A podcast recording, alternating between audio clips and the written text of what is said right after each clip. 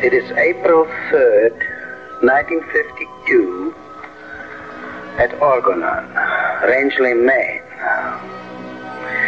I, Wilhelm Reich, am sitting alone in the large room in the lower house. All people are gone. In the morning and the whole day yesterday.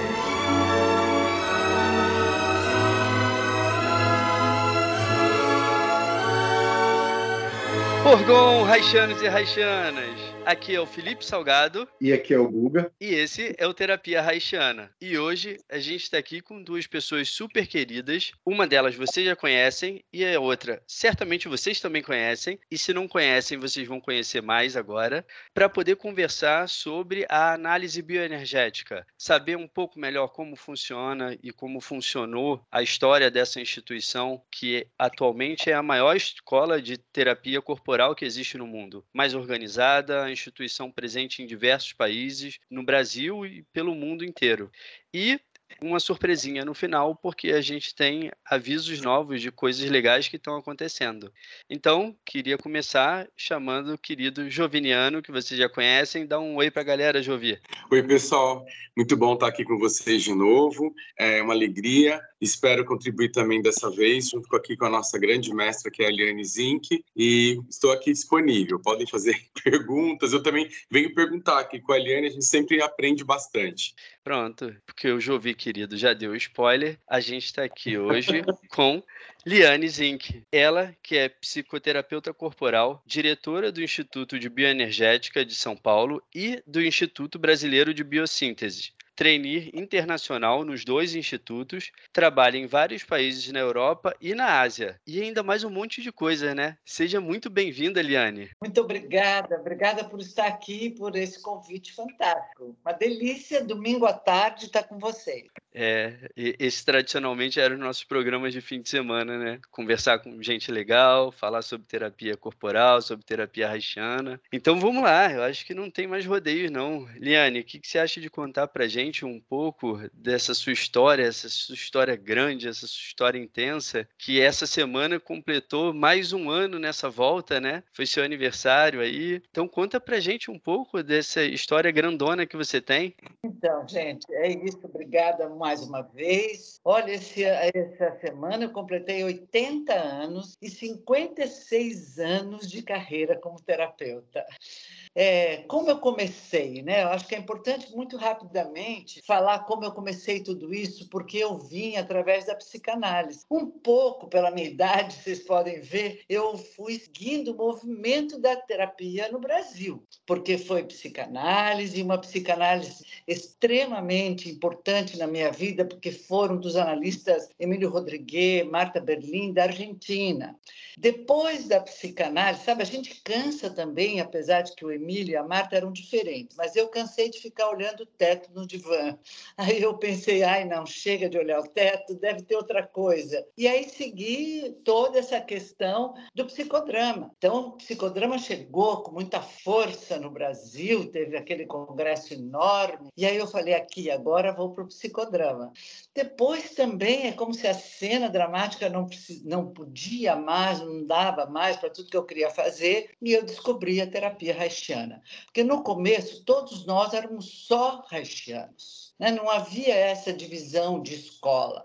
Havia um estudo profundo de Reich. Não havia livros de bioenergética, outra coisa. A gente tinha análise do caráter, a função do orgasmo, e era por aí que a gente entrava, né? Depois de todo esse movimento reichiano, apareceu, vocês aí do Rio devem lembrar, todo aquele congresso do Parque Lage, lembra? Aquilo foi uma maravilha na minha vida.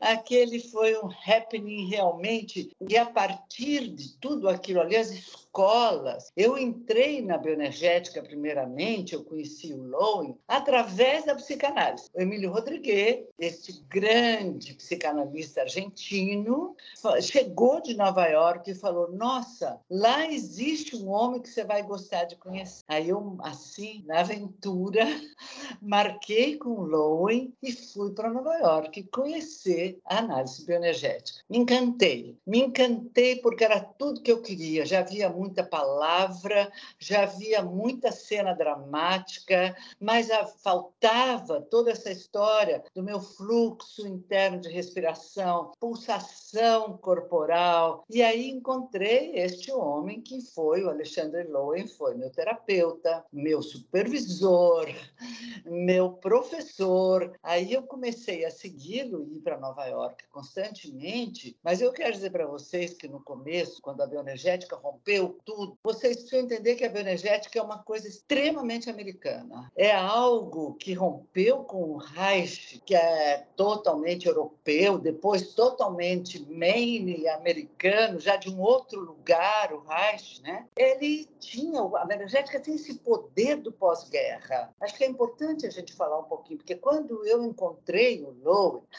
eu às vezes pagava para ele muito caro em dólar para ir lá vomitar, entendeu? Ele dizia: você precisa vomitar. E eu dizia: nossa, e aí pagar em dólar para vomitar, mas isso tudo, bater perna, todos aqueles exercícios clássicos da bioenergética, pensem bem, eles são poderosos, porque é um homem muscular, é um homem com voz, é um homem em pé, em grounding, de uma América que venceu a guerra junto com a Rússia e todo mundo, não importa, mas eles eram os vencedores. Então, o homem tem poder na bioenergética, né? É um homem muscular mesmo, em pé, nessa coisa dos aqueles exercícios que às vezes, eu venho até aqui para vomitar, eu venho até aqui para bater perna, né? No primeiro, ele era especial, Lowen. Ele era um cirurgião. Realmente, gente, ele entrava, aqueles apertos que ele fazia, os toques da bioenergética, doem muito. E a gente foi muito combatido por isso. A bioenergética provoca dor. Não é verdade. A bioenergética não provoca dor. E nem o Lowen provocava dor. Ele tinha uma tensão, porque ele tinha uma conversa com a musculatura muito profunda. Então, ele sabia qual era a musculatura que ele podia apertar um pouco mais, porque toda a questão da bioenergética é romper as questões musculares para poder restabelecer um fluxo de prazer, para você poder entrar um pouco no teu corpo, na tua vibração interna. Ele tinha essa mão de bisturi que ele sabia qual era o tom, que é um sempre para você mexer numa musculatura, e não é todo mundo que sabe fazer isso, é um tom acima da tensão muscular, não é matar o cliente, é só um tom acima daquilo que a musculatura tem, e ele era perfeito nisso, ele era um cirurgião nisso. Eu entendo que muita gente falava mal da bioenergética naquele momento por essa questão dos toques provocarem dor. Não é para provocar dor, é para realmente dissolver um ego muscular para poder penetrar mais profundamente num self, num ego mais soft, mais suave, que muitas vezes está aprisionado nessa musculatura, né? Então, bioenergética faz muito sentido, e ter estado com o Lowen na mão dele, né, na própria mão do Lowen, me fez aprender muito. Tem críticas? Tive muitas também, muitas. Mas, na verdade, que você, à medida que você vai aprendendo, você vai vendo que também algumas críticas que tem com o olhar para a bioenergética não fazem sentido se elas estão fora do contexto histórico. A gente tem sempre que pensar no contexto histórico. Nova York, pós-guerra, havia um poder da uma América que venceu a Segunda Guerra Mundial, muito diferente das escolas europeias, porque depois do Lowen, eu senti que ainda faltavam algumas coisas para mim. E faltava essa questão da espiritualidade do David Boadella e da biosíntese, porque o David Boadella falava bioespiritualidade. E a diferença teórica é quase nada nesse sentido, entendeu? Porque um fala, eu inventei isso, inventei aquilo, não inventaram um novo corpo. A coisa já está aí do mesmo jeito. Inventaram formas de tocar. O Lowen era duro e o Boadella era suave, não é verdade também. O Lowen podia ser extremamente suave no toque dele, pela leitura precisa que ele tinha da musculatura, ele sabia quando uma musculatura precisava de um toque suave. E o Boadella, que dizia, nosso toque é suave, porque é toda uma coisa embriológica, porque vem uma teoria do útero, da formação de tendências caracterológicas já no útero, a biosíntese também tem um toque mais suave nessa prevenção da maternidade. Mas também tem toques profundos, porque é isso, tanto faz a bio. O importante é saber essa leitura, é ter essa ressonância com o corpo, né? É ter essa ressonância com o sujeito que está na tua frente. Então, foram duas...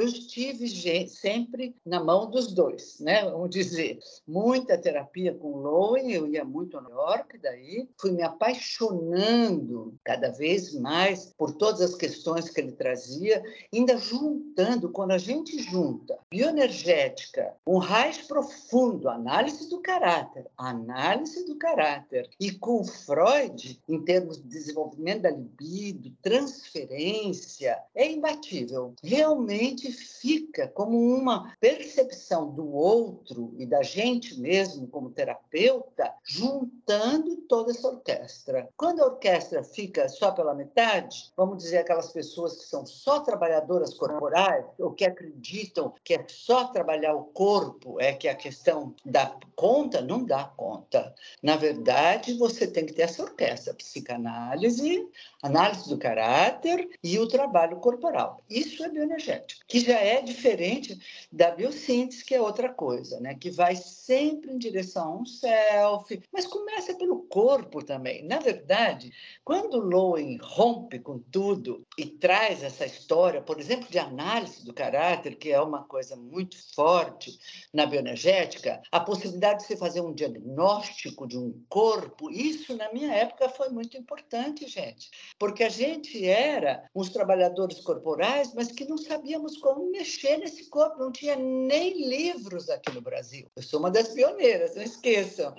Nem livros haviam brochuras, havia livros mais reichianos, né? Então, estudar tudo isso, trabalhar, trazer para frente essa situação toda, não foi fácil. Foi uma luta política, muito política, porque a gente rompia com a psicanálise e a gente era vista assim, ah, lá vem as reichianas.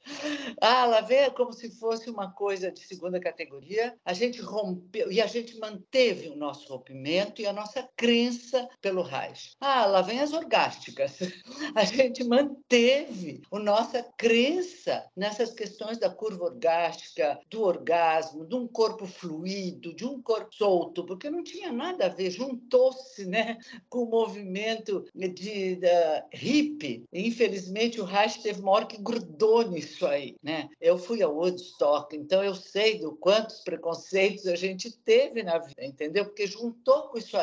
Aí as pessoas falam, ah, mas tudo isso aí é uma questão orgástica? É muito além disso. É muito além disso. É de uma sutileza incrível.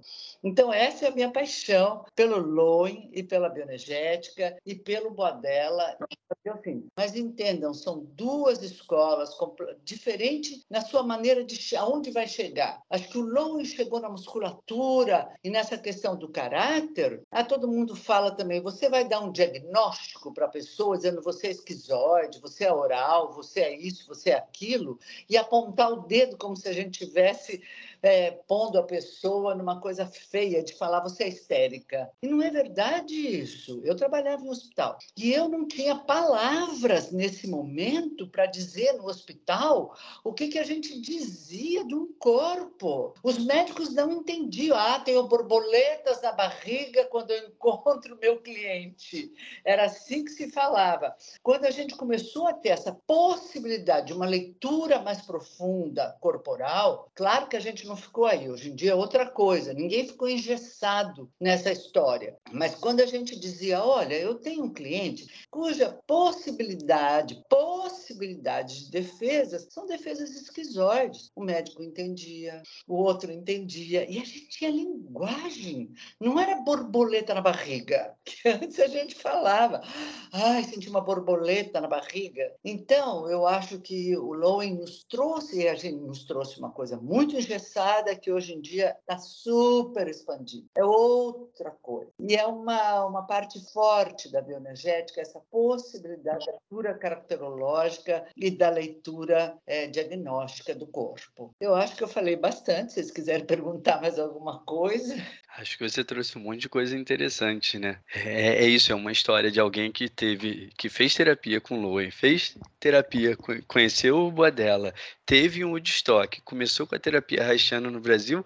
É isso, né? É conversar com a história aqui, elegante e bem vestida com a gente, né? Então isso tudo é muito legal. Me chama a atenção sempre quando eu converso com profissionais, né, da bioenergética, profissionais mais antigos e que tem essa história, que tem todo um embasamento, quantas coisas próximas tem do trabalho do Reich. A gente estava conversando antes de entrar, né? E você perguntou, e a instituição de vocês é reichiana? É reichiana, sim, é aquela reichiana raiz. Então, quando você diz, nossa, e aí eu ia para Nova York e eu pagava caro, pagava em dólar para vomitar e bater perna. Então, gente, para quem está ouvindo e não entendeu, é vomitar e bater perna literal. Ela não é no sentido figurado, ela não ia para lá para vomitar questões e falar com... Não, ela vomitava mesmo, vômito. E batia a perna real, né? Porque são expressões do corpo, não é, Liane? Então, eu até posso falar um pouquinho. Legal que você trouxe isso, né? Porque, na verdade, quando eu faço até hoje, veja bem, quando o Reich fala do reflexo do engasgar, que você tem que pôr lá de manhã... Reflexo de vômito. E trazer, era exatamente isso. Eu até hoje faço esse reflexo de manhã para abrir o organismo, né? Então, na verdade, o que o Lowen queria muito, isso aqui de abrir a garganta, poder fazer o reflexo do vômito, poder fazer isso para desengasgar, para mim me fez muito sentido. Eu faço essa piada, porque eu tenho tantas piadas, que eu fui também cliente da Gerda Boys, sim, eu fui cliente do Keleman, eu tive com todos eles, com Chuck Kelly, com quem você puder pensar, eu estava lá, entendeu? Porque eu fui curiosa para ir lá. Então, quando o Lowen fazia essa história de abrir a garganta para poder passar vibração, para poder passar ar, para poder passar palavras e abrir diafragma. Você acha coisa melhor que existe para abrir o diafragma? Que o reflexo vômito, né, abre o diafragma totalmente, e foi uma época. Hoje eu posso dizer, eu não faço mais isso com meus clientes, num dia a dia, mas que foi uma época que às vezes eu sinto pena das pessoas que não viveram isso, que às vezes diz era selvagem, mas me transformou profundamente. Bater perna, né? O que é isso? Nossa, você vai lá bater perna? Porque bater perna, um solta um diafragma, porque são tantos diafragmas no corpo, como diz o Keleman, né? Um solta o diafragma aqui mesmo e o outro libera a pelvis. Então, na medida que você faz o movimento de bater pernas, você está pondo a sua pelvis mais... freedom, com mais liberdade, com muito mais liberdade. Há movimento. Eu vejo mulheres com 80, com 60 anos, clientes minhas com 60, com 50, sei lá, com as pelvis duras, porque a sexualidade de hoje em dia está muito complicada, isso é outro assunto, né? Mas a pelvis está dura. Então, são pelvis sem movimentos hoje em dia. Eu fico impressionada. E aí, se você faz um pouco de respirar profundo e bater a pelvis, é impressionante a vibração que vem na pelvis. Aí minhas clientes dizem assim, nossa, eu melhorei muito na minha sexualidade. Mas como? Com teu parceiro? Porque muitas mulheres não sabem nem mexer a pelvis, né? Não, eu melhorei até na minha masturbação. Já valeu. Já tá ótimo, a tua pelvis já tá mais solta. Então são movimentos que parecem muito esquisitos, mas na verdade tem todos eles têm sentidos de serem elaborados, entendeu? Não são... A gente não acha que é mais selvagem, porque a gente aprendeu sobre isso, mas no começo também achava. Sim, mas que junta com um pouco do que você estava dizendo, que eu acho que às vezes as pessoas não sabem, né? Antes de ser um grande terapeuta corporal, o Lowen era médico. E o fato de ser médico levou ele a estudar profundamente toda a anatomia do corpo, toda a fisiologia do corpo, toda a biomecânica do movimento movimento do nosso corpo. Então, quando você diz que ele tocava, e ele tocava a mão de bisturi, eu achei ótima essa expressão, mão de bisturi, essa é uma questão que você estava falando, né? Hoje em dia tem muitas coisas que são muito complicadas. Então, assim, eu falei da questão de vomitar, mas eu pensei, calma aí, mas eu tenho que deixar isso avisado, porque a gente não pode trabalhar com qualquer paciente com reflexo de vômito, porque existe uma quantidade enorme de pessoas que têm bulimia, que têm anorexia. Se o profissional não compreende com profundidade aquela estrutura, aquele funcionamento, e prescreve um trabalho como esse, ele está levando o paciente para mais sofrimento. Então, essas técnicas que eram desenvolvidas pelo Lowen, que foram desenvolvidas por Reich, que eventualmente nós trabalhamos até hoje, elas implicam num grau de conhecimento profundo de biologia, de anatomia, de fisiologia do indivíduo, a questão do toque, né? Como tocar? A gente sua na nossa formação para poder ensinar para os nossos alunos como funciona essa parte do trabalho corporal, porque não é qualquer toque, não é qualquer paciente e não é qualquer tempo. É muito, muito difícil. Os alunos têm medo de tocar hoje em dia. É, verdade. Mudou muito, né, Guga? Mudou muito, mas acho super importante você estar falando, porque, Felipe, a gente antes tinha uma intimidade com o nosso corpo, com o corpo do outro, e nunca era feito a frio, né? Isso é o que a gente sempre fala. Havia sempre uma ressonância e uma compreensão profunda de como, da transferência também. Se eu vou tocar um cliente que está com uma transferência negativa, eu vou lá, agora deita que eu vou fazer tocar o teu peito. Gente, não vai dar. O corpo inteiro vai se retesar contra o nosso toque. Porque então você tem que saber tocar, tem uma transferência a ser analisada, tem relações a ser analisado, e tem toques que abrem um organismo, e tem toques que fecham o organismo. Então, essa diferenciação. Agora, tudo isso mudou muito. Eu acho que você traz uma coisa aqui muito importante, que eu espero que vocês façam um próximo, para a gente poder escutar também, que é a questão do toque hoje em dia.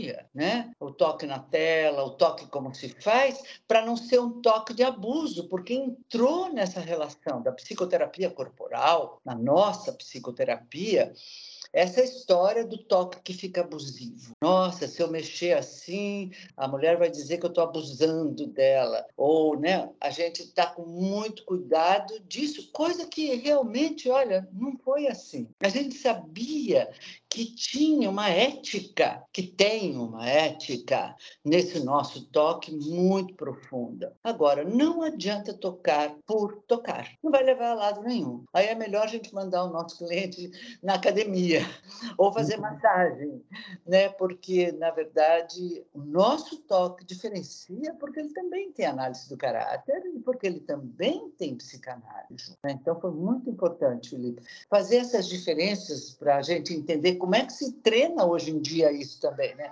Como é difícil esse treinamento na nossa escola. Claro, senão a gente joga o bebê fora junto com a água do banho, né? A gente precisa cuidar das questões dos excessos, né? De abuso, de tudo isso, mas a gente precisa entender o que é o cerne da nossa prática. Se a gente manda embora a relação, porque eventualmente tem problemas, a gente acaba com a nossa prática, né? É, exatamente. Aí a gente vira psicanalista e mal os psicanalistas, porque esse treinamento que os nossos alunos têm não é de uma psicanálise ortodoxa. A gente aqui dá muita psicanálise, dá também o trabalho caracterológico, mas eu vejo muitas pessoas hoje em dia, terapeutas corporais, que viraram psicanalistas de divã, mas não são tão bons como deveriam ser quando são psicanalistas. Então você tem toda a razão, não podemos jogar fora, eu pelo menos, aquilo que eu acredito e que passei a vida trabalhando para isso, que é a psicoterapia corporal, né? Eu acho que aqui nesse... Fala, Joviniano. Muito bom, acho que está um caminho bom. Mas eu queria retomar uma coisa, Liane, que na bioenergética é muito importante, diferente de outras abordagens imagens corporais, que é esse reflexo orgástico. O Reich buscava restabelecer a potência orgástica. E aí hoje a gente está pensando muito diferente sobre o que é potência, né? Desde a reflexão que o Paulo Albertini fez sobre encontros potentes, que ele pegou lá do Spinoza, ressignificar a potência, mas tem um trabalho muito bonito da bioenergética, que você é uma mestra, que é o trabalho nesse tubo. Esse tubo que começa, que eu acho que isso é uma riqueza da bioenergética, que esse tubo que começa na deglutição, né, que esse reflexo pode acontecer ou não. Às vezes a gente está trabalhando no grounding e o reflexo vem, isso é interessante, está trabalhando no enraizamento e o reflexo vem, e aí você pode seguir o processo, não provocar. Então, muitas vezes o trabalho no tubo, ele vem o reflexo do vômito, pode vir um reflexo do diafragma, vem um reflexo orgástico, mas não é o nosso foco, né? Como o Reich, vamos restaurar a potência orgástica. Está restabelecendo contato e fluxo, e isso naturalmente vem. Eu gostaria que você falasse um pouco desse trabalho no tubo, você fala super bem. Então, eu acho que essa história do tubo, o Keleman fala muito também disso, não, Joviniano? O que o Lowen falou é trabalhar realmente garganta, diafragma, e traz daí um conceito muito importante, que é centramento. Centramento, quando você trabalha no tubo, é muito diferente de grounding. Quando a gente fala de grounding, o Lowen falava cair em si, cair no corpo é cair em si. Isso é o ground, né? Eu vou ter um corpo que eu vou cair nele para cair em si. E quando o Joviniano está trazendo essa questão do todo, do tubo, dos anéis, que a gente pode ir acompanhando eles, anéis, seguindo ou não, porque o Lowen também não tinha essa preocupação de anéis, você está centrando a pessoa. Vocês acham que pode ter uma pessoa que não está centrada e a gente achar que ela está em grounding? Ou uma pessoa centrada, mas não tem grounding? Uma pessoa muito centrada em si mesma é narcisista, não tem grounding, não é mesmo? Então, trabalhar no tubo é trabalhar nesse centramento de si. O corpo é cair no corpo, é cair no grounding. Mas eu tenho que estar no tubo porque isso me centra, isso me dá o conceito de mim mesmo, isso me dá o conceito de self.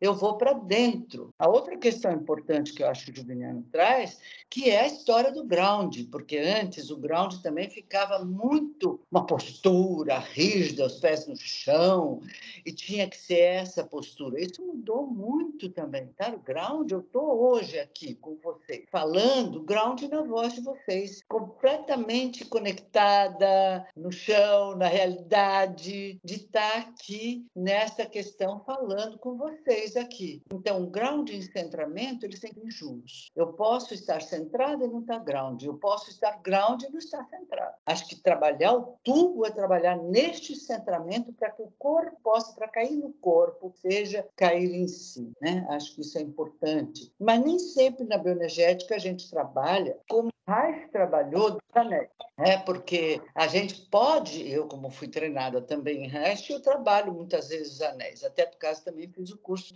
do Jovi, lá do Gino Ferri. Então, mas você também pode trabalhar sem ser nos anéis, né? Isso é uma diferença, então, né? A gente não está preocupado em seguir a sequência com o protocolo do Navarro, ou né, o próprio Gino tem as ativações. A partir do enraizamento, né? Pode vir algum bloqueio, você pode trabalhar naquele bloqueio que apareceu sem estar presa no protocolo. Isso, mas isso é importante também que você falou, porque eu vou trabalhar no bloqueio corporal que apareceu, mas o corpo não está fragmentado, o corpo não está fundido, porque às vezes parece que trabalhar naquele bloqueio que aparece nele, eu tenho que depois organizar esse corpo para a inclusão onde tinha uma estase. A estase faz parte do meu corpo atualmente daí, e não está deslocada, que eu não estou, está no inconsciente, eu não estou nem prestando atenção. Eu posso trabalhar aqui no peito, que eu tenho um bloqueio muito grande, mas isso tem que se integrar no meu ego e no meu corpo, no ego corporal. Porque se não se entrega, eu também penso e falo muito. Todos nós, a maioria de nós, terapeutas, todos não, a maioria dos terapeutas corporais, a gente sabe abrir um corpo, a gente sabe muito bem como abrir, como restabelecer. Abrir significa restabelecer fluxo, respiração, para daí você ir integrando, mas o importante é essa inclusão do reconhecimento do corpo. Eu tenho que entender o meu corpo no meu psiquismo também, né? Eu vou contar para vocês uma história interessante. O ano passado eu estava trabalhando lá na Europa, lá em Praga, e me chamaram para convidar para trabalhar com um grupo de mulheres da Ucrânia, que foram mulheres daquelas que vieram pegando navio, andando, pegando trem, ônibus para chegar na Europa, fugindo da guerra da Ucrânia. Bom, aí eu fui com os bebês nos colos, essas mulheres não tinham absolutamente nada. A única coisa que essas mulheres tinham na mão era um papel dizendo o nome delas, que era um passaporte. O resto, tudo,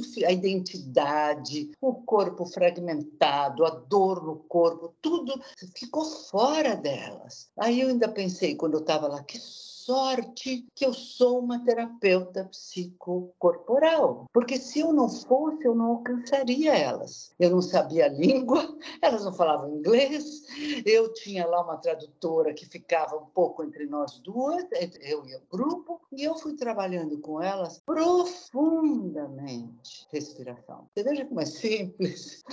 Eu fui pedindo para elas respirar, caírem no corpo, que era a única coisa, além do papelzinho da identidade delas que elas tinham, era entrar em contato com aquilo que elas tinham, que era o corpo delas, sofrido, machucado, torcido, com muito medo. E na medida que a respiração, que elas foram respirando profundo, gente, se vocês vissem os anéis se organizando, o ground se organizando, e um pouquinho assim de prazer, eu saí de lá agradecendo que eu era reichiana e que eu trabalhava com bioenergética, porque era a minha linguagem que eu podia ter para restabelecer com elas mesmas isso que o Joviniano estava falando. Life force, força de vida, vitalidade um pouquinho. Então, eu acho que é isso também que o Felipe estava dizendo, que é isso, né? O quanto a gente tem uma experiência, minha já de tantos anos, de entender aquele corpo que está na sua frente e de poder fazer algo para restabelecer o life force, né? Para estabelecer essa energia vital outra vez. Eu fiquei muito contente de poder ver que com respiração, o corpo é uma bomba respiratória e é por aí que a gente entra, né? Então foi muito importante isso mesmo. É uma história muito legal que você traz, Liane, mas sempre me preocupa isso que você diz, e aí eu fiz uma coisa simples.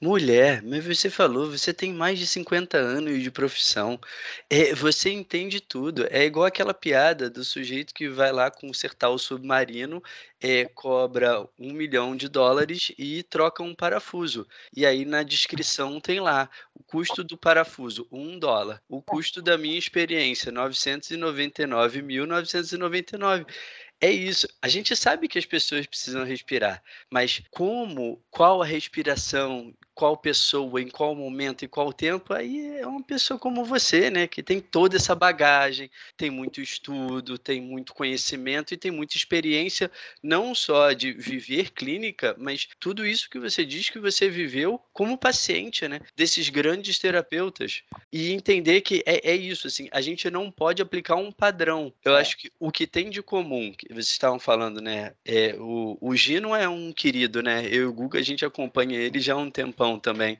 sempre que ele vem aqui ao Brasil, mas o que o Genovino fala, que era o que o Lowen trabalhava, o que Reich trabalhava, o que Freud trabalhava, é que a gente precisa estar presente para poder entender onde a gente vai intervir. A ideia do cirurgião, né, do bisturi, a gente precisa ser preciso, porque não é manual. O livrinho do Navarro eu defendo, porque eu acho que ele é muito mal compreendido. Eu acho que tem muita coisa muito rica aí, mas que é fácil as pessoas compreenderem como uma técnica rígida. Eu sei que ele diz lá, ó, segue, tem que fazer isso, desse jeito, desse jeito, desse jeito, mas eu tenho um lugar pro Navarro no meu coração. Porque eu acho que isso, os grandes terapeutas, eles têm um conhecimento enorme para na hora eles serem capazes de pegar a ferramenta precisa, que eu acho que foi isso que você fez, Liane, quando você olha para esse grupo de refugiadas e você só propõe uma respiração. Não é só a respiração, né? Mas é que às vezes a gente acha que tem tanta coisa no meio que você fala, o que eu vou fazer? Não, eu vou da vida aqui, né? Respirar. Olha, eu esqueci de dizer que o Navarro também foi meu terapeuta, viu? Tá fechando a cartelinha. Só falta botar Reich e Freud aí e a gente fecha. Não, mas eu fui aluna da Eva Reich, entendeu? Ela teve comigo muito tempo, eu estive com ela há muito tempo, né, Eva Reich, que foi muito importante na minha vida, todo o trabalho dela com os bebês, né, e de prevenção à maternidade, foi muito legal também. Mas é isso, Felipe, é exatamente isso. É porque você já sabe que tudo que a gente tem que fazer é restabelecer uma vida no corpo, né? É fazer essa vibração mesmo, é trazer um corpo vivo. Lá era muito difícil falar que elas iam vibrar, entendeu? Também se eu ficasse com essa história, tem que vibrar porque o Lowen disse, ou tem que ter orgasmo porque o Reich disse, não, elas têm que só ter dentro delas um pouquinho de esperança, né? Um pouquinho de vida, um pouquinho de life force. E se tem força vital, através da respiração, né? Eu acho que a gente estava conversando no começo, e eu posso colocar um pouquinho, porque eu nem sei, de todo um trabalho que eu faço na Europa, muitos anos no Japão, na Ásia, e cada país que eu fui, pense bem, uma mulher sul-americana, não é tão fácil conquistar tudo isso, ainda trabalhando com o corpo. Quando eu cheguei na República Tcheca, que ainda era Tchecoslováquia, ainda era comunista, num regime muito rígido, os corpos eram muito torcidos, eles não podiam falar. Em vez de falar, eles cantavam. Eu falava, nossa, que povo alegre, como eles cantam. A gente saía para jantar, eles cantavam. Depois, eu tinha no meu grupo muito coronel, foi muito interessante. E eles falaram assim, claro, a gente canta porque a gente não pode falar. A repressão era tanta que não podia falar nada deles nem para a esposa, porque podia ser denunciado. Então, isso também, eu acho, são 8 países que eu sempre trabalhei, né? Faz uma diferença muito grande disso que você falou, da minha prática também, porque são várias culturas. E eu tive que aprender a mexer num corpo com uma cultura completamente diferente. Não dá para ir assim, de ingênua, achando que bossa nova é a coisa melhor que a gente tem no mundo, entendeu? Eu tinha que ir entendendo que lá eles dançam polca, é outra coisa.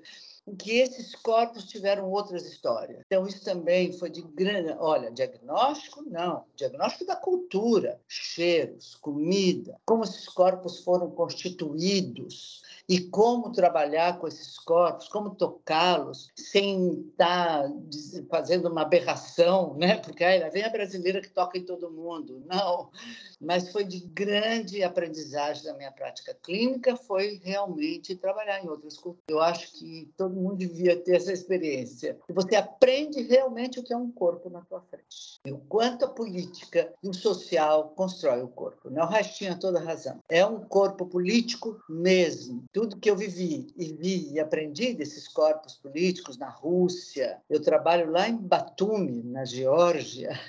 Nossa, quando eu cheguei na Geórgia, agora estou num outro país, que país é esse, entendeu? O único país que eu não fui me convidaram foi na Índia. Eu me arrependo de não ter ido. Mas foram muitos países e muitas aprendizagens de culturas. O corpo político, o corpo cultural. Isso fez muito da minha clínica, de muito respeito. Acho que eu aprendi também, a gente quando faz diagnóstico, eu estava dizendo para vocês, aquele fulano é esquizoide. Isso não pode ser um julgamento. O terapeuta não pode julgar.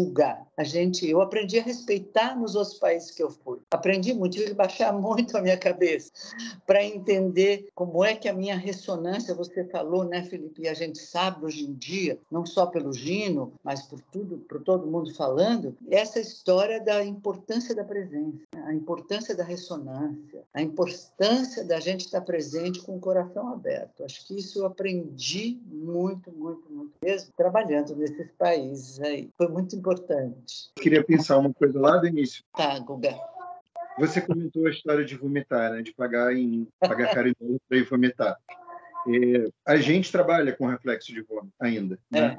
E uma coisa curiosa, porque quem fez 3 meses de reflexo de vômito consecutivos sabe ou descobre eventualmente o que é o funcionamento de um diafragma desbloqueado de verdade. Exatamente. E o que é um estado de funcionamento do diafragma que, quando você recupera ele, depois você não precisa de grandes intervenções para que ele, né, acorde, porque ele já recuperou essa capacidade, que é uma capacidade que a gente não recupera com uma vomitada. São anos crônicos de contração da musculatura. Não pode ser desfeito com uma intervenção pontual. Nada crônico vai ser desfeito com uma intervenção pontual nunca. Mas aí eu lembro que você comentou isso e falou: nossa, eu às vezes sinto pena das pessoas hoje em dia não passarem por essas experiências, né, que são meio vistas hoje em dia como uma psicoterapia corporal selvagem. O Reich era acusado disso já. Isso é um problema contemporâneo, né? O Reich era acusado de ser selvagem na abordagem dele. Na verdade, boa parte da peste emocional que foi voltada contra Reich tinha esse tom, né? E a gente está falando da recuperação de funcionamentos selvagens do corpo, que é o corpo de um animal, que é o animal humano, que é um animal civilizado, que se tornou civilizado, mas originalmente era um animal selvagem, né? E essa função de autorregulação, que é uma função, talvez seja a coisa mais selvagem que existe na gente, é a função de autorregulação, porque ela é selvagem no nível biológico, celular. O Felipe comentou a história da bulimia, né? Eu tive ótimas experiências com pacientes bulímicas trabalhando com reflexo de vômito. Por quê? Porque quando você recupera a função biológica de vomitar, você retira a função neurótica de vomitar, porque a função neurótica de vomitar é secundária, ela não é primária. Então, você produz uma situação onde a pessoa pode vomitar, porque isso faz parte do tratamento dela. Óbvio que isso está inserido dentro de uma transferência, está inserido dentro de um processo terapêutico, tem um vínculo, né? Mas se tem uma função terapêutica e a pessoa está indo lá vomitar, na minha experiência, o que aconteceu foi que as pessoas perderam o interesse de vomitar por motivos de bulimia. Inclusive porque o vômito de bulimia, ele gera culpa e desprazer, né? E o vômito do reflexo de vômito no início não, mas depois de um tempo ele gera prazer. Exatamente, Guga. É importante explicar que o vômito do reflexo de vômito não é um vômito de comida, é uma técnica que a gente faz em jejum com água. Então só tem água. Claro. Super importante, Felipe. Eu fico preocupado exatamente com isso, né? Porque assim, você conta essa história e é uma história muito maravilhosa de transitar por todos os trabalhos de todas essas pessoas ao longo de todos esses tempos, né? Quer dizer, teu corpo viveu todas essas experiências, que é uma coisa tão, tão maneira. E eu tenho essa mesma preocupação que você comentou, que será que a gente vai deixar de proporcionar, como terapeutas corporais, as experiências que a gente teve como pacientes? Eu tive né, essas experiências também, porque eu tenho 45 anos, eu comecei a fazer terapia com 14. Então, quando eu comecei a fazer terapia também, a terapia era sem roupa. Era uma terapia reichiana que ainda não estava cerceada por essa lógica americana do abuso. Ela era uma terapia reichiana muito brasileira, muito latino-americana. Então, Guga, adorei tudo que você falou. Nossa, confirmo tudo que você falou. Eu acho que... Você sabe o que você estava falando? E eu tive um insight aqui. Porque realmente é importantíssimo a gente falar. Esse reflexo vômito, que eu faço todo dia, eu escovar minha língua, porque eu aprendi com Reich, com Lowen, e eu sinto que para mim faz um... Como você disse, é um prazer depois, né? Fantástico, essa abertura do diafragma e da garganta. Mas o Reich foi perseguido. Numa certa forma, o Lowen também. Porque o Lowen na Europa, ele também foi maldito. Ele era muito melhor lá nos Estados Unidos. A outra coisa que você falou, a gente criou uma psicoterapia corporal brasileira, sim. Apesar de ter importado muita coisa. Eu não sei se vocês sabem, mas eu criei um instituto junto com a Regina Favre e o Carlos Brigante, chamado Ágora, que era o Ágora Centro de Estudos Não Reichianos. A gente chegou a ter 1.000 alunos. Veja como a gente foi potente e foi um uma formação maravilhosa, onde todo mundo vivia isso. A gente ensinava para o cliente, escova os dentes e faz o reflexo do vômito. Quando você estava falando, Guga, eu acho que eu pensei assim, claro que eu também, falaram muito mal de mim aqui no Brasil, entendeu? Claro que também, lá vem as orgásticas, isso que eu falei agora, tinha um desprestígio, sabe? Da gente, mas a gente se manteve firme, né? Eu acho, você está falando isso, realmente é algo que eu vou repensar muito. Obrigada, Guga, eu vou repensar muito.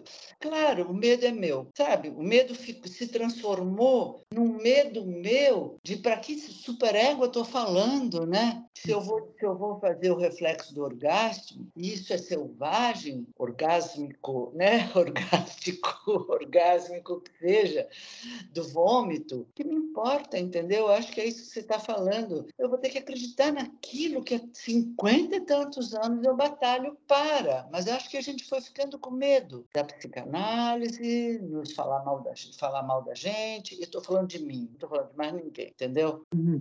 Foi ficando superego isso. Muito, muito bom o que você falou. E agora... É uma preocupação, eu acho que é uma preocupação generalizada nas psicoterapias corporais. Né? Porque a gente está migrando para um modelo de mundo que é muito paranoico e muito mais maledicente do que já foi. Claro. E você sabe da maior, quando você falou aí, né? Porque é uma coisa que eu faço todo dia, sabe? Mas por que o meu cliente não quer ter o reflexo do vômito na minha frente?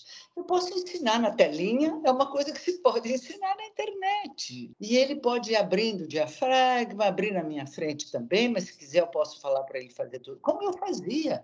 Que daí a gente foi me enrijecendo em termos disso. Então, uma alegria estar aqui para a gente retomar essas possibilidades mesmo e não largar o que tudo a gente fazia. É selvagem, é aquilo que você falou. Só tem uma diferença, Guga. Como eu vivi muito lá no começo, onde a gente tiveram preconceito, lá vem as reichianas, eu acho que a gente era mais selvagem no sentido da experimentação. Tanto que os nossos workshops se chamavam laboratórios.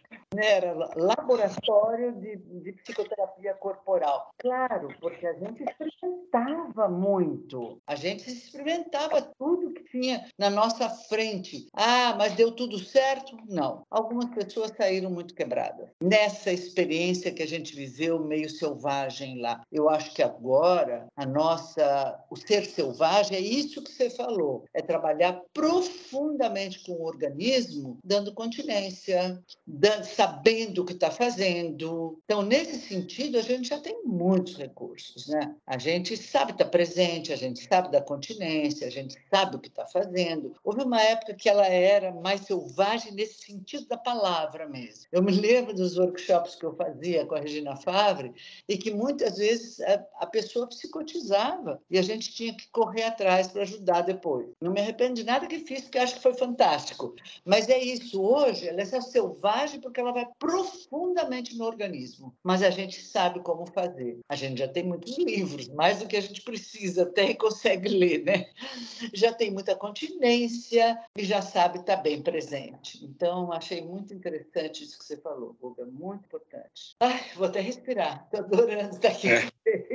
Você respira, enquanto você respira, eu vou fazer uma conexão aqui, que é, talvez os colegas também me ajudem, que a gente mudou, Liane. Acho que esse medo, eu não sei se é medo ou se é prudência, entendeu? Tem uma ressignificação, porque o medo, ele congela, e você não ficou congelada, você alterou a forma, porque essa mudança de forma, ela não tem a ver só com medo paralisante, que não é um medo, mas é uma prudência, uma sabedoria, porque os corpos mudaram, os corpos foram ficando cada vez mais borderline, mais uma bipolaridade, e aí essa oralidade, que às vezes aí vocês me corrigem, os que estão muito mais tempo estudando o Navarro, o border tem uma questão oral muito grande, de separar o que entra, o que sai, o que fica, o que vai. Então eu tive experiências, eu gosto do reflexo do vômito, a gente está entre pessoas que fazem reflexo, olha que legal. Eu de manhã, porque eu comecei no yoga, né? Então eu dava, no yoga tinha um pano, que a gente engolia um pano, soltava um pano, Era uma coisa muito mais selvagem. Se pensar em selvageria, era o Ayurveda que eu fazia. E aí, é um gás, né? Quando eu vim para a bioenergética e conheci o trabalho reichiano, era um reflexo. Nossa, que suave esse reflexo aqui. Eu faço todo dia. E eu acho muito importante para uma pessoa que estava com um pensamento muito... Uma desenergização muito grande, uma depressão muito grande, uma falta de vitalidade. Ela tinha náusea na sessão. E aí o Rainer, que também é um colega, né? Que foi aluno do Lowen, foi um professor meu, o Rainer Steckel. Quando a pessoa está muito nauseada na sessão, ele fala... Põe sua língua para fora, eu adoro ver a língua das pessoas, eu adoro gente mal educada, põe a língua para mim, né? Então, e coloca a língua e sente um alívio muito grande do conteúdo. Então, eu quero trazer duas coisas. Como que mudou? Os corpos mudaram e a gente tem que ter mais prudência, porque esse núcleo psicótico parece estar sempre visitando.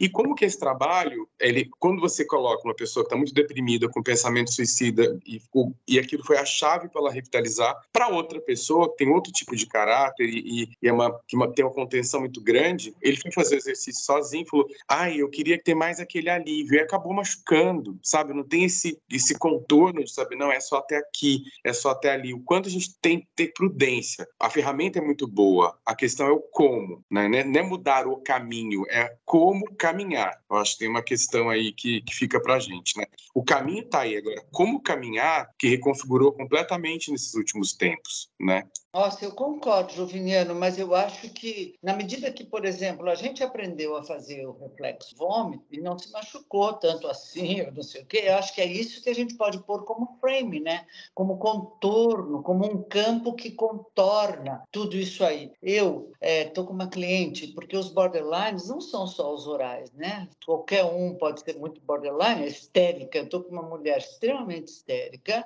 bem border, que está cega, pense bem, 2023, e ela está com toda essa questão da cegueira. E a única coisa que eu estou fazendo com ela, ela não abre um olho, bom, enfim, ela lá com a problemática dela.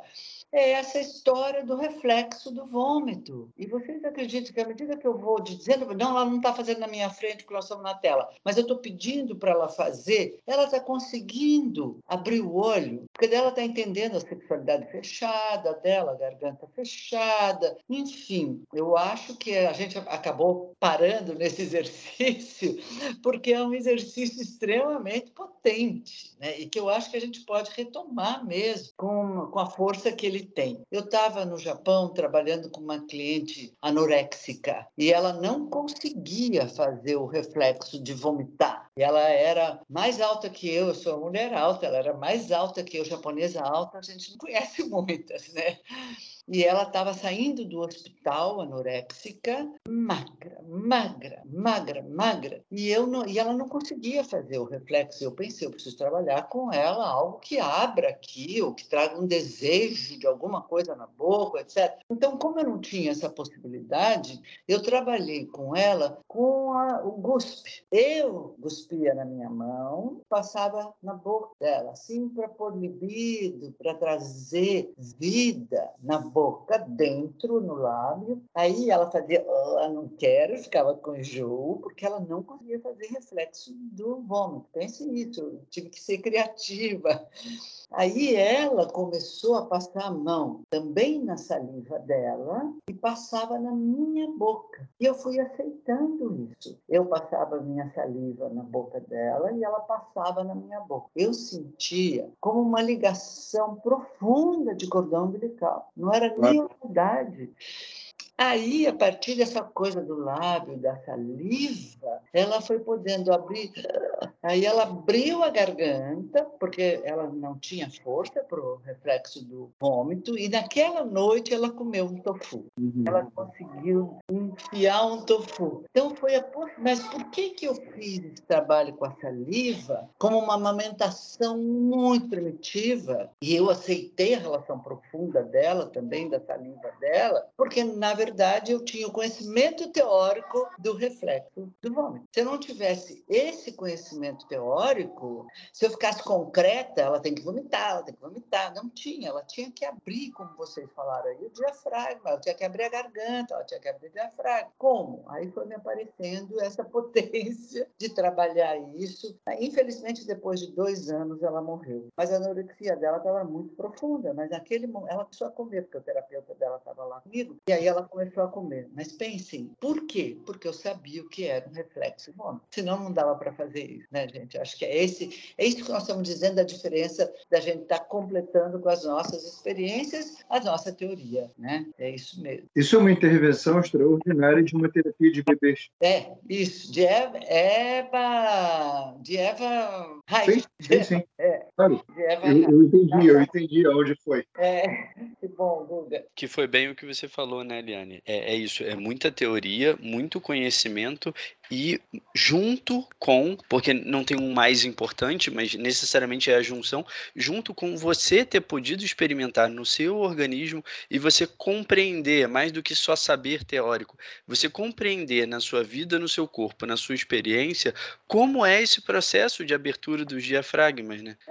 Exatamente. Se você não sabe isso, e também eu acho de ter isso que vocês todos falaram, e que eu acredito profundamente, que hoje em dia tem essa história do mindfulness, mas a gente já falava nisso há tantos anos, parece que descobriram a América, mas a gente já sabe disso há tantos anos, de ter realmente essa presença de coração aberto. Eu acho que eu aprendi isso também trabalhando em outros países, e deixar a criatividade acontecer, né? Deixar entender o que o outro está precisando. É nesse sentido mesmo.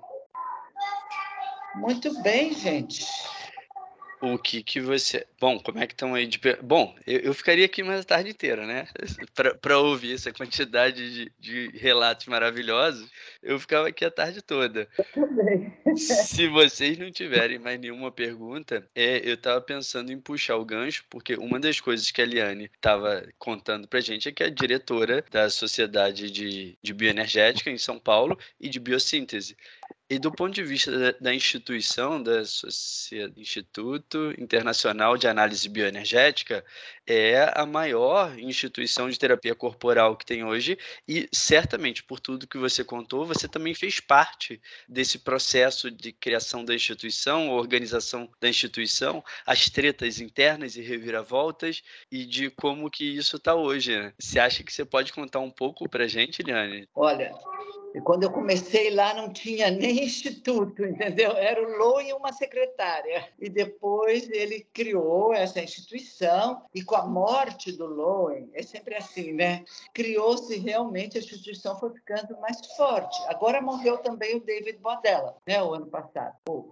O ano passado, o ano retrasado já. Então, eles foram criando, é um instituto que está muito ativo, que é a presidente do Instituto Internacional, é brasileira, que eu tenho grande orgulho de dizer que a Leia Cadernuto, que pertence ao Instituto de Análise Bioenergética de São Paulo, é a presidente do Instituto Internacional, uma pessoa incrível que está fazendo grandes reformas. A Cristina Piauí foi percursora dela e que também foi fantástica, que fez grandes reformas lá. Então, sabe, todo esse nosso jeito brasileiro de acolhimento, de estar com as pessoas, as duas, e de seriedade, porque elas são muito sérias, estão trazendo uma nova visão para o Instituto Internacional, que é cada vez mais forte, está em vários países, sim, e tem a instituição tem essa presidência que é um board que leva várias pessoas juntas nesse board,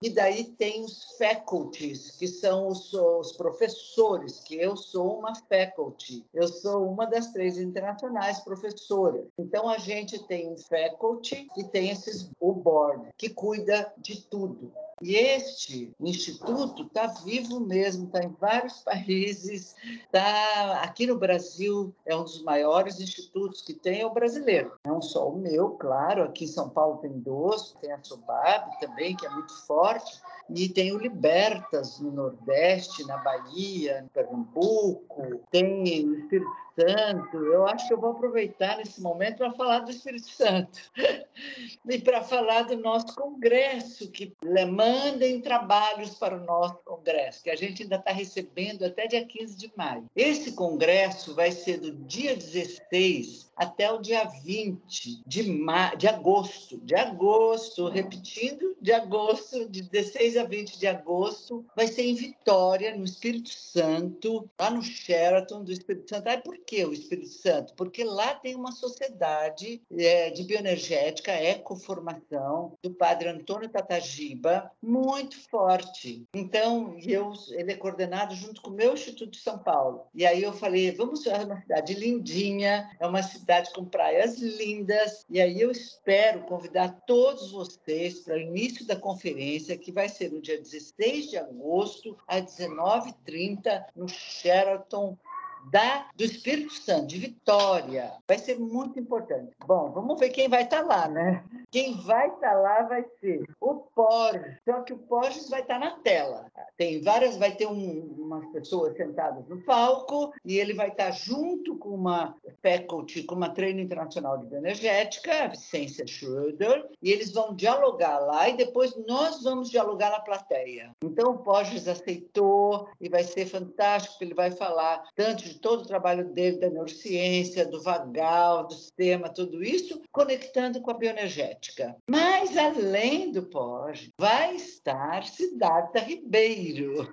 E Sidarta Ribeiro, que, aliás, uma paixão de escutá-lo, está nos prometendo que vai vir pessoalmente. E vai estar lá num diálogo profundo com o Marcelo Leite, que é uma pessoa, um jornalista da Folha de São Paulo, e eles falam sobre substâncias na terapia, que também é muito importante, né? Então vai estar ele também, e a gente vai também dialogar com ele sobre tudo isso. A gente sempre vai dialogando sobre a bioenergética, né? E aí o nome da conferência, que eu acho que é super importante falar aqui, Dando Voz ao Corpo em Tempos de Desafio. Então, é a 26ª conferência no Brasil. Acho que a gente não pode perder, sabe por quê? Porque para voltar a ser no Brasil de novo, só depois de uns 8 anos. Nem sei se eu vou estar viva, entendeu? Mas essa, como eu sou a presidente deste congresso, eu estou muito entusiasmada com ele, porque é brasileiro. Depois vai ser na Europa, depois vai ser nos Estados Unidos, é a cada 2 anos. Quer dizer, para voltar a ser no Brasil vai levar 8 anos. Então, é Dando Voz ao Corpo em Tempos de Desafio. A gente está esperando todo mundo lá. Vai ter uma festa na praia, vai ter jantar de gala com dança, vai ter pré-congresso com a Yael Arel. A Yael Arel fala sobre prevenção à maternidade e à infância e bioenergética. Isso vai ser muito bonito. E com a Lauri Uri, que vai falar, que é uma americana e que vai falar de bioenergética também. Então, 2 pré-congressos e este nosso congresso, que eu estou animada. Já tem quase 100 pessoas inscritas e a gente está indo para fazer um sucesso brasileiro. Estou animada. Vamos dar voz ao corpo, porque vai ser o primeiro congresso da bioenergética. O outro foi online. E esse vai ser de abraços, de toques, de olhar no olho, de estarmos juntos. Isso vai ser muito importante. Então, um convite. Nossa, é pessoal de peso, né? É. Só gente muito legal. O Porges, a gente, acho que todo mundo que ouve, né, já está cansado de saber. O Porges, ele é a pessoa que, no mundo de hoje, ele traz com a pesquisa dele a explicação, né, biológica nas bases da ciência tradicional de muito do que a gente discute, né? Tudo que a gente discutiu hoje aqui sobre restabelecer as capacidades naturais de funcionar, de autorregulação, do tubo, do grounding, do vibrar, tudo isso está ancorado ou está explicado lá no trabalho dele da teoria polivagal. Então, olha, vocês conseguirem ele, realmente arrasaram. E o Sidarta é um querido, né?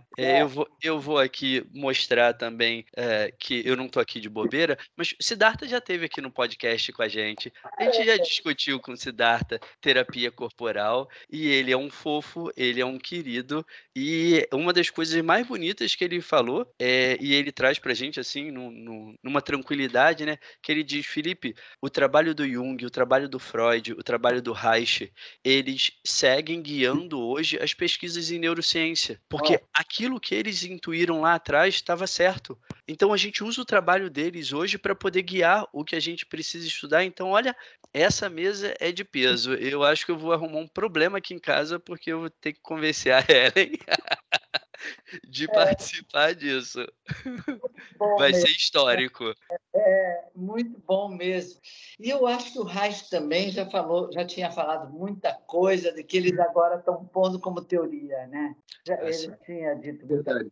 A história aí de ativação do sistema parasimpático. Toda vez que eu vejo isso, eu boto a mão na cabeça e penso, meu Deus do céu, pobre Reich. É isso aí. Acho que legal, muito legal o congresso, muito line-up maravilhoso, muito maneiro. Vamos lá, gente. Vamos lá ao vivo e a cores pra gente se dar um beijo. Né? Porque precisa disso. Falei com o Joviniano, ele é uma das pessoas que eu mais gosto que eu nunca vi na vida. Então eu tenho que encontrar com ele alguma vez para pelo menos dar um abraço, né? A gente se fala, troca áudio, aí faz piada. Muito bom, a gente vai estar. E é legal essa divulgação aqui, agradecer você, Felipe, por receber. A gente sabe que ano passado você ficou entre os podcasts mais ouvidos aí, né, em ciência. Muito parabéns ele pelo seu trabalho, muito bom. E muito bom ter conseguido esse horário com a Liane, que ela está aqui, que ela é uma história da bioenergética, né? E trazer esse convite, porque das escolas, a gente gosta de todas as escolas, a gente podia fazer todas as formações a vida inteira, biodinâmica e tudo. Mas a bioenergética, ela se constituiu na história da psicoterapia corporal como a primeira escola organizada. Então, é uma referência para a gente, né? Que mesmo que vai estudando um monte de coisa, a bioenergética dá esse ground mesmo para a gente. Eu acredito que vai ser muito bom encontrar todo mundo. E as inscrições estão fáceis, vocês podem entrar em contato no Instagram da Liane, no meu, tem o link de inscrição. E para envio de trabalho, Liane, até dia 15 de maio, né? Isso. O Felipe pode mandar o trabalho dele, vai lá apresentar. Eu vou, porque a Liane já me obrigou, então eu vou também. Não, vai ser muito divertido. Eu estou pensando em adaptar um trabalho que eu já fiz, mas com essa visão decolonial e trazer... eu não vou ficar dando spoiler, não. Mas vai ser muito divertido, vai ser muito legal. Dá um pouquinho. Não, acho que eu já tinha escrito um trabalho que é muito Deleuze, né? A coisa dos corpos congelados, etc. E agora, com essa visão decolonial, eu acho que como trazer uma outra vitalidade a partir de uma coisa brasileira, que eu já tinha colocado um pouco, mas como a gente pode aqui no Brasil, a gente tem muita coisa para vitalizar os corpos, né? E uma delas é o trabalho da capoeira, que o João D'Amato faz super bem, e que a gente tem isso vivo aqui, que é uma possibilidade dos corpos eles descongelarem, irem para fuga e luta. Então vai ser muito legal, acho que vai ser divertido. Venham. Só botando mais pilha, no congresso de 2012, em São Paulo, eu e o Guga, a gente estava lá. Olha, que bom. E eu estava conversando com ele antes de vocês entrarem, que foi um dos congressos mais legais que eu já fui. Conheci muita gente diferente, com trabalhos muito legais, então foi muito bom, assim, eu estou com muita vontade de ir, é só eu conversar com a Ellen e ela deixar. Muito bom, Felipe. Eu também quero agradecer muito, adorei. Eu, por mim, também, como é bom conversar com gente inteligente, né? A gente tem sites, a gente relembra coisas. Foi assim, de coração, muito obrigada pelo convite. Foi muito, muito bom estar aqui. Estou até rouca de tudo que eu falei. Bom, então, vamos partir para esses finalmente, né? Queria agradecer, Liane, Joviniano, de novo, Jovi, querido, arrumar essa ponte com Liane aqui para a gente poder conversar. Liane, super obrigado, assim, é isso, né? Você fala e a gente fica aqui se deliciando com a quantidade de experiência, de intensidade e, ao mesmo tempo, de simplicidade com que você traz tudo isso, né? Então, assim, para a gente, você falou, que bom conversar com gente inteligente. E eu gosto de conversar com gente assim, que tem um caminhão de conhecimento e que senta no meio fio para trocar ideia. Então, assim, super obrigado. Você é uma querida. Eu digo de coração que o meu desejo de ir para Vitória agora aumentou e isso significa que eu vou ter alguns problemas aqui em casa, mas a gente vai tentando administrar isso. E aí, deixar um espaço aí para os recados finais de vocês. Adorei o Guga também. Guga, foi uma delícia te conhecer também. Para mim foi maravilhoso, obrigado pela conversa. Foi muito legal ouvir essa história também. Joviniano, participação sensacional. Obrigado, estou super feliz de estar aqui também. Jovi mora no meu coração. Jovi, obrigado. Sempre. Primeiro, eu conheci a Eliane, eu adoro a internet, né? Assim, tem, a internet, se bem usada, ela é muito boa. E eu estava procurando bioenergética em 2011, que eu tinha feito uma formação livre, eu queria fazer uma formação, né, se fosse certificada pelo IBA, e eu procurei bioenergética no YouTube. E apareceu lá, História da Psicoterapia Corporal, e apareceu você. Eu falei, gente, ela é a história da psicoterapia corporal, eu quero ser aluno dela. E aí foi amor à primeira vista, vi online. Quando eu vi que você era professora da formação do Ligar, eu fiquei muito feliz e aprendo muito com você. E, Liane, eu te admiro muito num lugar de... Você se coloca sempre como um aprendiz. Eu fico emocionado nisso, né? E fazendo supervisão com você, você me emociona muito. Muito, assim, né? Sempre você escutar as pessoas e se colocar como aprendiz e muito disponível. Possa sempre aprender. Com 80 anos, isso para mim é um grande aprendizado. Me sinto muito honrado de você fazer parte da minha história. Agradeço muito o Felipe e o Guga aqui pela abertura. E vida longa, Liane, vitalidade, alegria e siga aí até agosto. Obrigada. Então é isso, gente. Até agosto. Beijos. Beijão. Até mais.